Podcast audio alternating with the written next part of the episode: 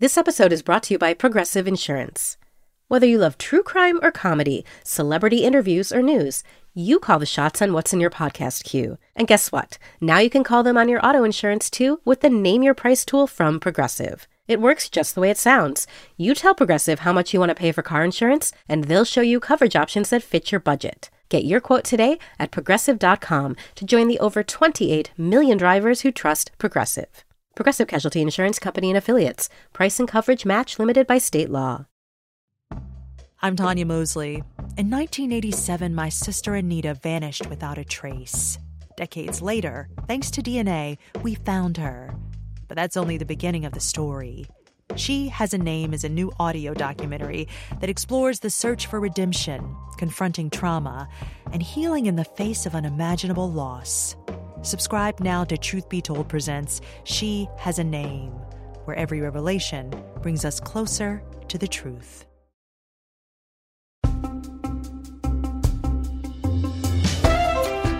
Hello, I'm Lale Arikoglu, and welcome to an episode of Women Who Travel, where we set out to challenge what it means to be a tourist. Are bucket lists and guidebooks a good thing or a bad thing? Should we actually be using the word wanderlust? And why do some passports gain more visa free access to countries than others? I started getting interested in all these conditions that came about as a result of colonialism, as a result of the way our passports are structured, as a result of the way guidebooks prioritize certain perspectives, and how that history then shapes modern tourism. Asking all these questions and more is my guest, Shahnaz Habib, who grew up in a small town in Kerala in South India, went to Delhi for college, and now lives in Brooklyn. When her father travels from India to visit her, he thoroughly enjoys exploring just a few streets around her apartment. He finds it perfectly fulfilling, he says. It's a perspective that's reshaping her own outlook on travel and is the genesis of her book, Airplane Mode An Irreverent History of Travel.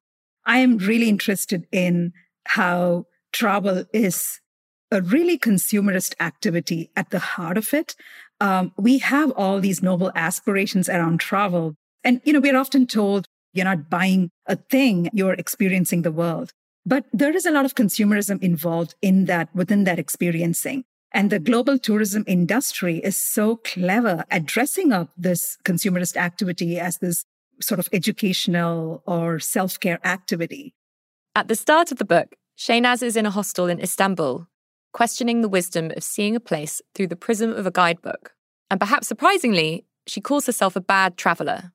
I had this image of a good traveler as someone who just gets up in the morning, gets to a place, walks out of the door, you know, is able to go to the palace and all the monuments and then find like some cozy restaurant that nobody else has eaten in and then manages to write this beautiful essay about that whole experience and neatly package it that was my idea of travel because that's the kind of travel writing that we are so often fed, right? In magazines and in books and travel guidebooks also s- suggest that this is the kind of day that you should be having.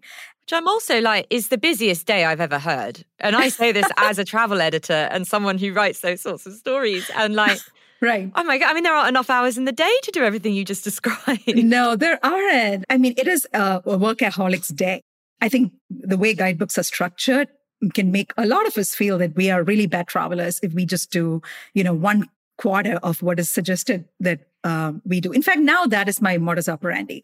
I look at a guidebook and then I look at what a suggested day is, and then I, you know, split it into like one tenth or one fourth, and then that's a perfect day for me. I just don't have the energy to do the whole day. I take a similar approach. Packing a day with so many things in these guidebooks that are outlining like everything you need to cram in when you're there you know, it's obviously very serviceable and very helpful, but it's also like quite a Western capitalist mindset to the entire idea of going somewhere is to kind of take, take, take, take, take. And that's why I was so happy to read about um, Karl Baedeker, the man who popularized guidebooks and how he actually died of overwork. And I can totally picture that because the way he systematized guidebooks as these, you know, series of travel days where you go from one monument to another and then this is where you eat and this is where you sleep. You know, Karl Baedeker was a total workaholic. It's impossible for like a normal tourist to replicate those days. Karl Baedeker began publishing what he called handbooks to Europe in the 1820s. He was actually the first person to give ratings to monuments, hotels, and views. He believed that travellers could be freed from using paid guides and move around solo.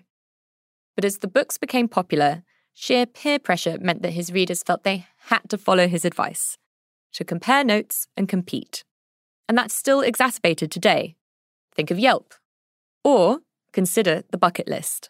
I kind of love looking through them and looking at a list of all the things that I probably will not do, but can then feel guilty about not doing. That's also part of the, my travel experience. I cannot imagine not looking at a guidebook. I've tried to do that, but I always feel a little restless. I also always feel like, you know, I've just been shaped by modern tourism, right? Earlier generations of travelers, for instance, medieval travelers or travelers before the rise of modern tourism, had to think of travel in terms of hospitality, in terms of asking for something from the place they went to. Whereas modern travelers, modern tourists tend to think of tourism as something that they are bringing to the places that they go to. The way we think of travel has become much more linked with this commercial transaction. You know, we review restaurants and monuments and cultural experiences. We are very aware of getting our money's worth out of these places. There's also a sense of competition because we want that dramatic sunset moment and we want to do it before other tourists get there. We need to get the best experience. We need to get the first experience. It's funny when you're talking about sort of reviews, and people will review anything and everything at this point. And one thing I always think is really funny is if you go and look at some incredible ancient site on Yelp, for example, the Acropolis, I don't know, you'll see people give it one star. Right. This magnificent place that has existed for thousands of years, and someone will be like, bit shit. Wasn't impressed. No, bunch of stones. Some exactly, not much to see. Skip it. I'm not even sure if it was the Acropolis, but so I apologize to the Acropolis if it didn't get one star. But well, there's that great book of uh, national park reviews. Yes, yes, and you know we have our Readers' Choice Awards every year, and readers get to submit yes their you know they vote for their favorite places in the world and favorite hotels and cities, countries, islands, all that. And um, they also have there's an option to leave a note and say why you loved a place. And I do have to reveal that the traveler editors love to look through the negative notes. Oh, fascinating. And some of them are amazing. There was someone who said, like, you know, one of the most beautiful beaches in the world was too sandy. I like it's just it's amazing. It's amazing. I can't I can't get over it. Up next, Shahnaz on where she grew up and how it shaped her.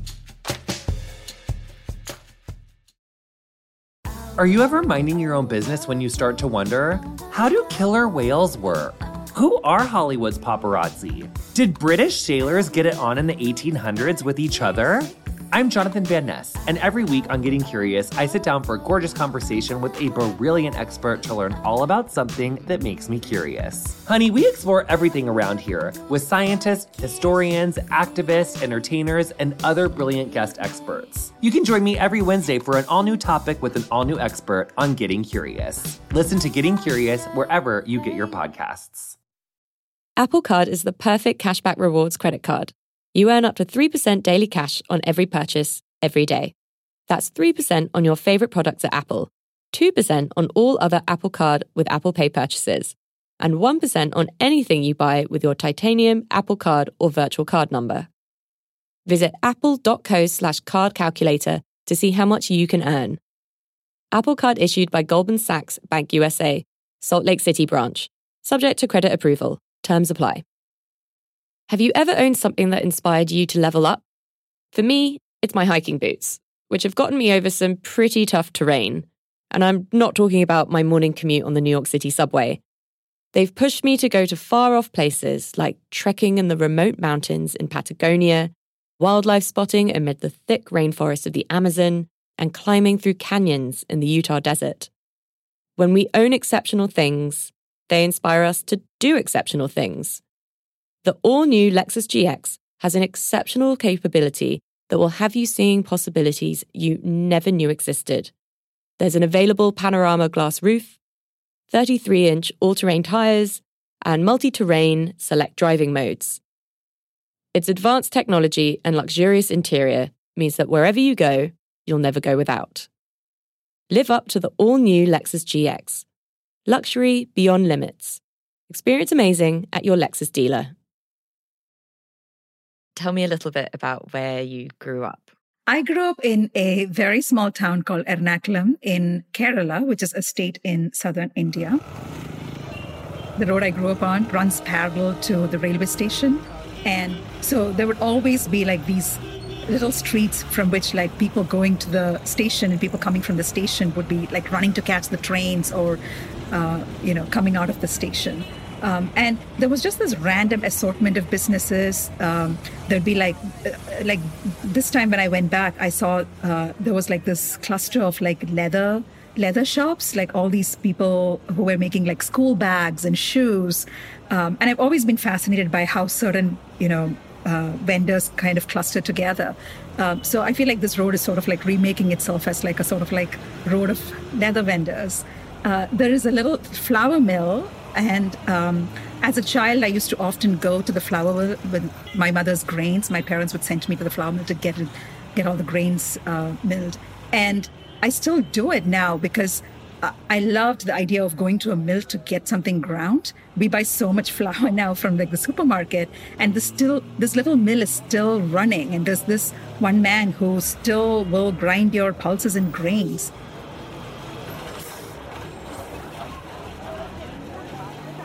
There's a lot of development on both sides of the street, especially now when I go, you know, what used to be all these houses are rapidly giving way to apartment buildings. And there are lots of little bakeries where um, I used to stop after school to get, you know, a little snack, like a little samosa or an egg puff. God, I bet they smell so good in there. yeah, exactly. And yeah, luckily the bakeries are still there. And somehow they seem to be expanding. There seem to be more bakeries. And somehow it's as if the people on this road will keep these bakeries alive. You're from a country that is a huge tourist destination. Yes when you were in Kerala and I guess sort of also just moving around other parts of the country, how aware were you of tourists and what did you think of them? I loved the tourists as a child. I really enjoyed seeing them. They just seemed so weird. Were you aware of what countries those tourists were coming from? I'm interested to know if it was dominated by certain parts of the world. It was mostly white Europeans and Americans. I mean, Kerala, it's such a tourist paradise in so many ways. And the tagline for Kerala, the tourism department's tagline for Kerala is God's own country. And Kerala has promoted itself so actively as a uh, tourist destination. So, of course, we get so many tourists. Um, and you know, just over the course of my own lifetime, I feel like I've seen the beaches of Kerala go from really these like benign, charming places where, you know, residents like me and my friends and local families would go for walks and hang out and, you know, eat some peanuts and watch the waves in the evenings to these places that look like they come out of these glossy magazines like yours, right? Where people are just sunning themselves and it means that it's no longer many of these beaches are no longer accessible to local people anymore. It means that many of the beaches uh, have become private property in ways that they were not before.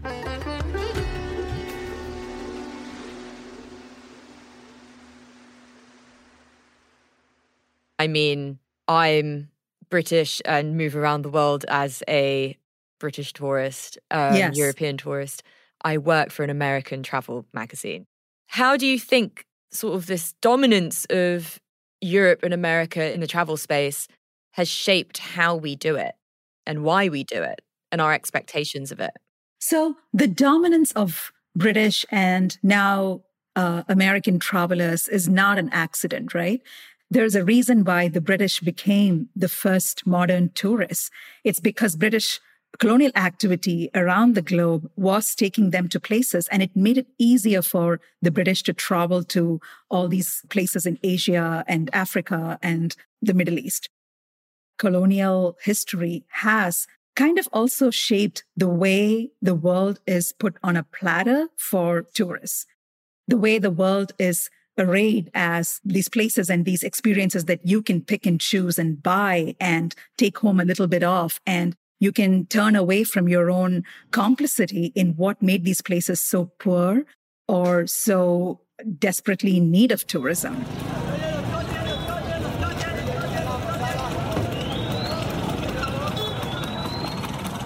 we often talk about how you know tourism brings so much good to the people but when we do that we rarely think about why these places are so dependent on tourist dollars we don't think about how for instance all the other forms of travel that happen like migration are sort of like the other shadow underside of this kind of colonial power exchange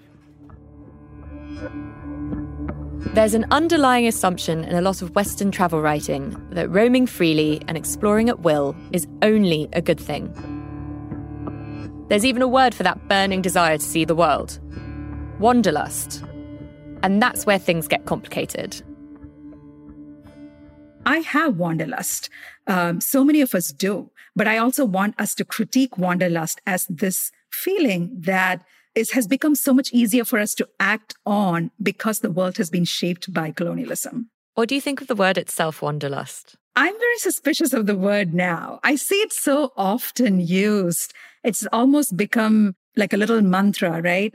It's a, it's a hashtag. It's on Instagram. I mean, so many travel magazines use it so freely. So I'm very suspicious. I have a rule that I delete it from any story that's filed to me. I will not. oh, not. really? Yeah. As an editor, I'm like, I can't see that word anymore. Uh, is, is why is that? I want to know more. I think it's. I mean, it's incredibly overused. I think it's sort of a, and I, now I'm really talking from like an editor's brain, but mm. A sort of lazy way, yes, to describe why you want to travel. It's not this sort of like genuine human emotion, just sort of like bubbling up from inside you. It's actually a commercial experience. And it's such a shortcut because, you know, the reasons why we want to travel may often be more complicated than just wanderlust. And when I see people using that term, I suddenly have this impulse to interrupt them and say, Did you know that wanderlust has been sold to us as something that we uh, have to have because it makes the world a better place and it makes you a better traveler?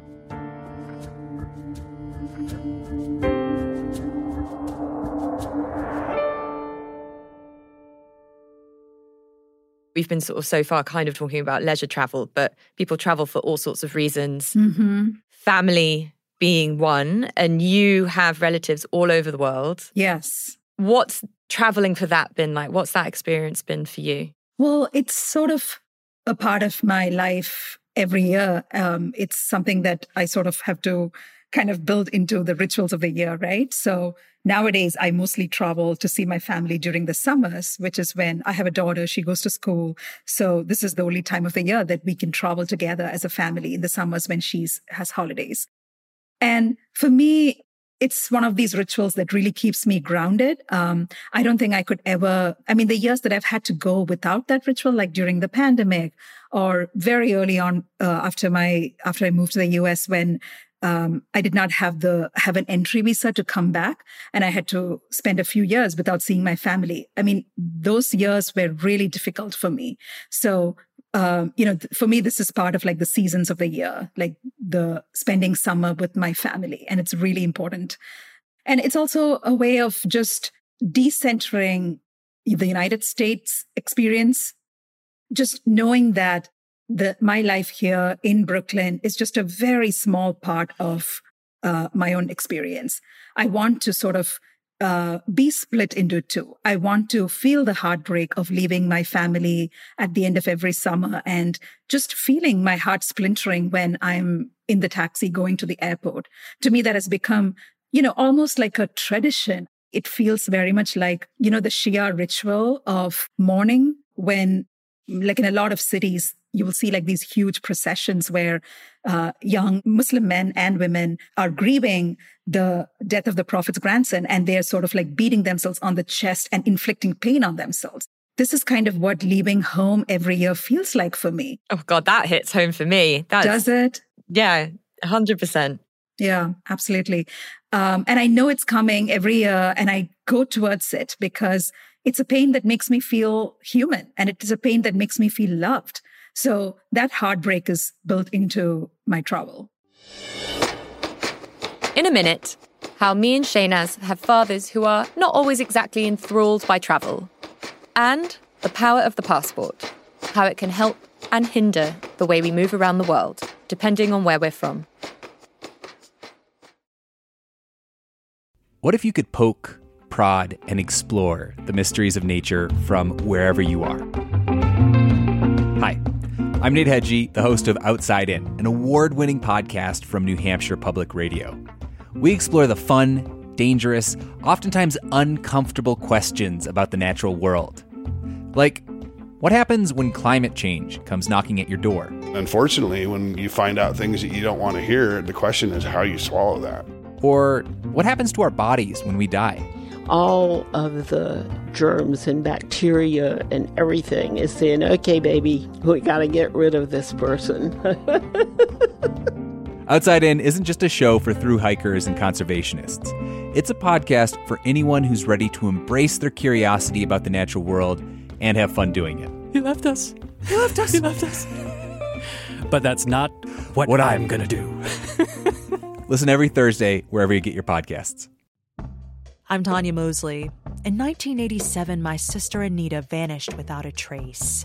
Decades later, thanks to DNA, we found her. But that's only the beginning of the story.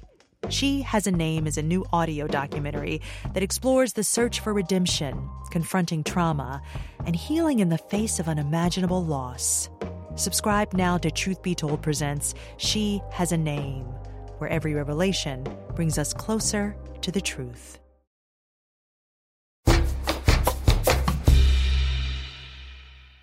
There was a bit in your book, Mhm. you know, your dad kind of crops up Yes. quite quite a lot in it. And there there's something you say in your book about how your dad hates traveling, but he sort of is, has been cursed with children who have all moved to different countries. Yes. And it reminded me of my own dad because he also hates traveling and I've moved all the way from the UK to New York and yes. I'm interested to know why your dad doesn't like to travel. Well, I think he never really saw the point of it. He he just finds it annoying and difficult. And you know, the more I grow older, I can see his point, right? Travel is kind of painful and those economy class seats are torture devices. And I think he never really understood travel as a global good. We are told often that travel is this wonderful thing to do. It expands your horizons. It makes the world a better place. And he did not grow up with that conditioning. So it never occurred to him to use or think of travel as the way you make yourself a better person. Uh, but also it was conditioned by the fact that, you know, as a man in India with a third world passport, travel was not really an option um, beyond a certain point. Uh, you could not dream of just carrying off to other places. You could not, no one in um India growing up when he did in like the 60s and 70s dreamed of foreign travel as an accessible form of recreation. It was extremely inaccessible, not just because of the money, but also because of the way certain passports do not open doors. So, yeah, um, partly I think it was just his natural inclination to just dislike travel, find it difficult, find it boring, find it annoying. Partly I think it was also the lack of opportunities and not feeling entitled to travel. So it was a combination of both those things, I think. One word that you've been saying a lot is privilege. Mm-hmm. And I think we've been thinking about it in a financial context. Yeah. But it's also in terms of the passport you hold. And there's a lot of discussions about passport privilege and passport power. There's even a list that comes out every year Mhm. that ranks the most powerful passports. Yes. I actually looked up the world's most powerful passports right now. Okay. And the top five are Singapore, Japan, Yes. Finland, France, Germany. Interesting. The UK has dropped down a bit after Brexit. Yeah. and the US, I think, just slides in in the top 20. Oh, top 20. Okay. Yeah. Yeah. That is interesting. It's it's a really interesting carousel of international power watching the passport rankings. I feel like I'm going to take us completely almost full circle to the start of this conversation, which is the power of your passport affords you that freedom of movement. Hmm. I think passport privilege is one of those privileges that really gets taken for granted. We don't have the same kind of conversations around why some people have passports that will let them travel visa free to any country in the world while other people have to you know apply for a visa 3 months before and fill out forms and pay fees i mean it's such blatant discrimination so that's why i um, you know i came across this term passportism to talk about the discrimination of some passports, passports of certain colors. Um, and, you know, I tr- started traveling with an Indian passport and I now have a US passport. And I forget it too. Sometimes it's so easy to travel with my US passport that I have to pinch myself sometimes and be like, and remind myself that I get to walk through this, you know, smart gate or this, you know, immigration counter so easily. I can go to this line so easily because of my passport privilege now. What was your experience with your Indian passport?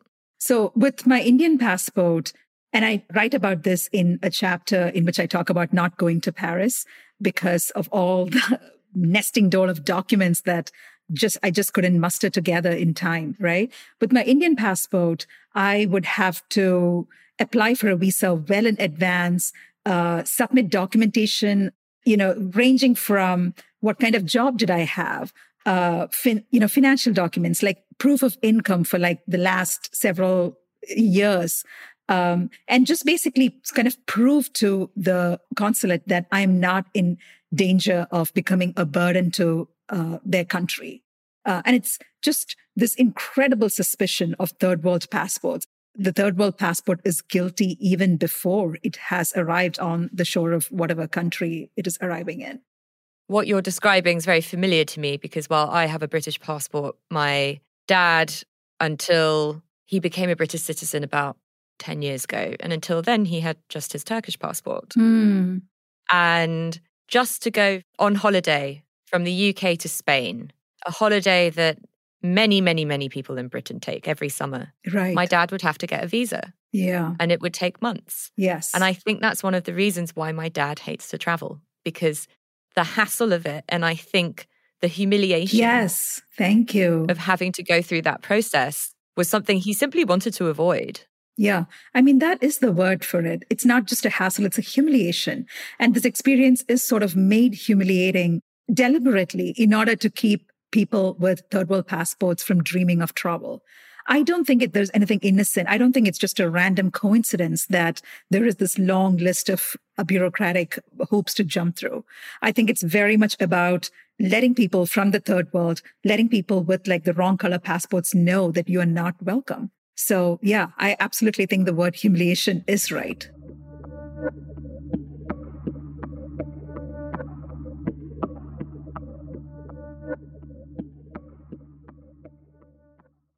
From what I understand, you, in order to get a US passport, you have to renounce your Indian passport. I did. And that's something, you know, it's very different country to country, and that's how it works if you're an Indian passport holder. Mm-hmm. Yeah. What was it like to give that up? Well, I imagine it was quite emotional. Yeah. I mean, I held on to it for a while, but then, like with your father, it just made no sense because I was spending so much time applying for visas when I had to travel. It was painful, but yes, uh, I renounced my Indian passport. I think it's notable that you choose to say the words third world. I tried not to use it because, of course, it's a word that has fallen out of fashion. But it is the phrase that I use most of the time to describe a certain kind of experience. I've tried to use global south. I tried to use developing countries, but I do feel those terms are, I mean, I kind of hate developing countries. I, I have to actually use that term a lot at work. And I think it's such a lie because this idea that development is some kind of linear progress and that the developing countries, if they do all the right things in the right time, they're going to reach this developed status and then it's like this happily ever after ending. That's so essentially false. And there's something so weird about this aspiration to be developed when developed often means industrialized, highly carbon dependent. So, you know, the categorization of least developed countries, developing countries, and developed countries, to me, it's a historical falsehood. I love the term third world. I find it very poetic. And I think it's time to, you know, reclaim it the way a lot of other, like, like queer was reclaimed. I think it's often used derogatorily, but even within that derogatory use, the phrase has a certain attitude. The phrase has a certain, um, it's sort of like response back to this categorization of, you know, first world and third world. Uh, it kind of transcends to me that sort of like categorization, even though it is part of that categorization. I like how the third world reminds me of like a third eye. It's kind of like a perspective, a vision that is goes beyond like, you know, what you can see with two eyes and what you can just sort of see and experience in this one dimension. God, third eye is a really beautiful way of describing it. It's wonderful.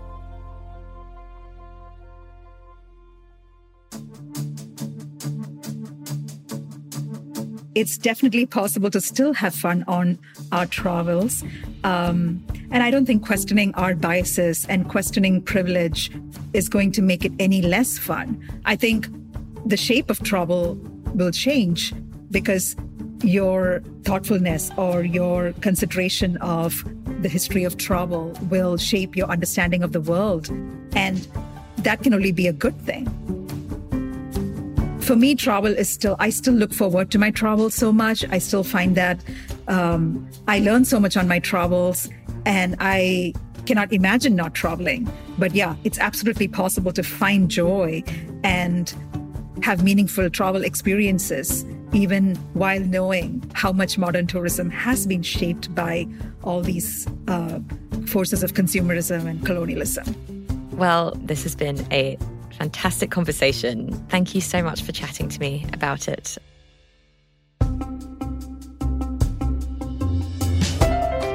Next episode, we take a deep dive into the party scene in Ukraine, where a burgeoning rave culture continues to emerge even amid the war.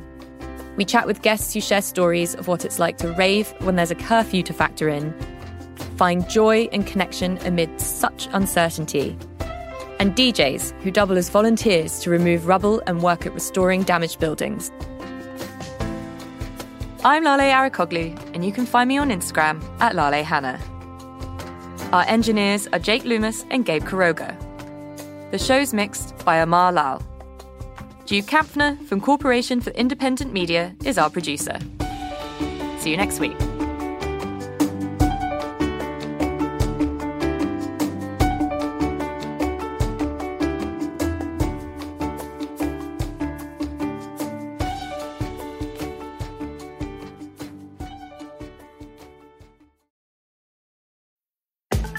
Ever wanted to go inside the Met Gala? I'm Chioma Nnadi, and this week on the Run Through with Vogue, we take you inside the world's most exclusive and glamorous party. We'll talk about the best looks from the red carpet and everything that happened after. Listen to the Run Through with Vogue wherever you get your podcasts. I'm Tanya Mosley. In 1987, my sister Anita vanished without a trace. Decades later, thanks to DNA, we found her. But that's only the beginning of the story. She Has a Name is a new audio documentary that explores the search for redemption, confronting trauma, and healing in the face of unimaginable loss. Subscribe now to Truth Be Told Presents She Has a Name, where every revelation brings us closer to the truth.